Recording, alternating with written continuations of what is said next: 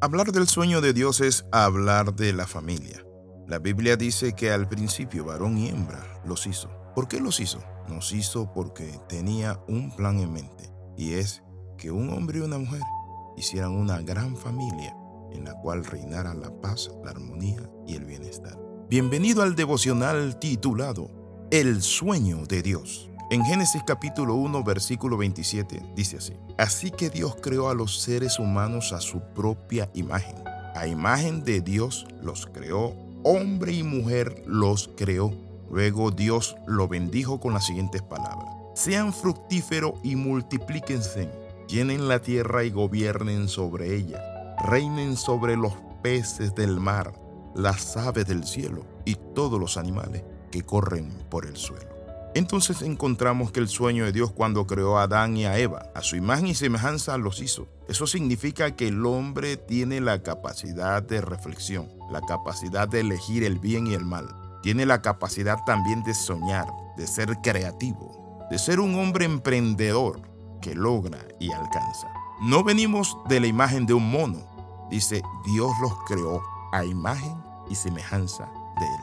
Dios es el Padre que quiere para sus hijos lo mejor. ¿Qué haría usted? ¿Qué le daría usted a sus hijos? ¿Verdad que le daría no lo bueno, sino lo mejor de lo mejor? Eso hizo Dios. Su propósito, alcanzar un sueño. Y la Biblia dice que los puso en el huerto.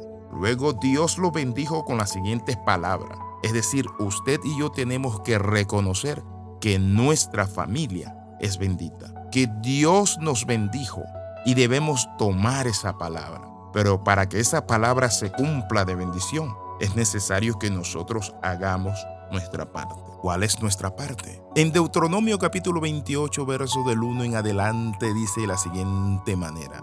Dice, si tú atendieres atentamente a la voz de Jehová para oír sus decretos, mandamientos, ordenanzas que yo te mando hoy, estas bendiciones vendrán sobre ti y te alcanzarán. Hay bendiciones que están dispuestas y listas a alcanzarnos pero nosotros tenemos que ir delante de ellas con la obediencia para que coronemos en el camino. Entonces, ¿qué encontramos? Dios bendijo al hombre con la siguiente bendición. Sean fructíferos, den fruto. Hemos sido llamados como familia y matrimonio a dar fruto. El hombre tiene que dar fruto de justicia al igual que la mujer, frutos agradables a Dios. El hombre fue hecho para fructificar, para hacer buenas cosas. Pero también Dios le dice multiplíquense llenen la tierra y gobiernen sobre ella. Entonces era multiplicarnos, llenar la tierra, dar fruto y gobernar sobre ella. Estamos gobernando. O simplemente nuestra familia está al azar. Estamos gobernando sobre las finanzas, estamos gobernando sobre el mundo, sobre todo. La Biblia dice que Dios lo puso para que reinara sobre los peces del mar, las aves del cielo y todos los animales que corren por el suelo. Eso significa que somos gente de reino. Dios nos llamó a gobernar. Ahora, ¿cómo podemos nosotros tener una familia como la que Dios diseñó en su corazón y en su mente? En primer lugar, para tener una familia de acuerdo al criterio divino, necesitamos ir a la fuente, que es Dios. Él es la fuente, Él es el genio de la creación. Es decir, nosotros no podemos ser lo que nosotros queremos. Nunca permitas que nada ni nadie te robe lo más preciado, que es tener un sueño de familia, tener una familia saludable. No permitas que el orgullo y el egoísmo te quiten ese deseo que está en el corazón de Dios, pero también en el tuyo. ¿Cómo puedes lograr tener una familia sana, una familia bendecida, una familia de reino, sometiéndote al Rey de Reyes? Cuando el hombre y la mujer ambos llegan a los pies del Señor y reconocen a Jesús como Señor y Salvador de su vida, todo cambia.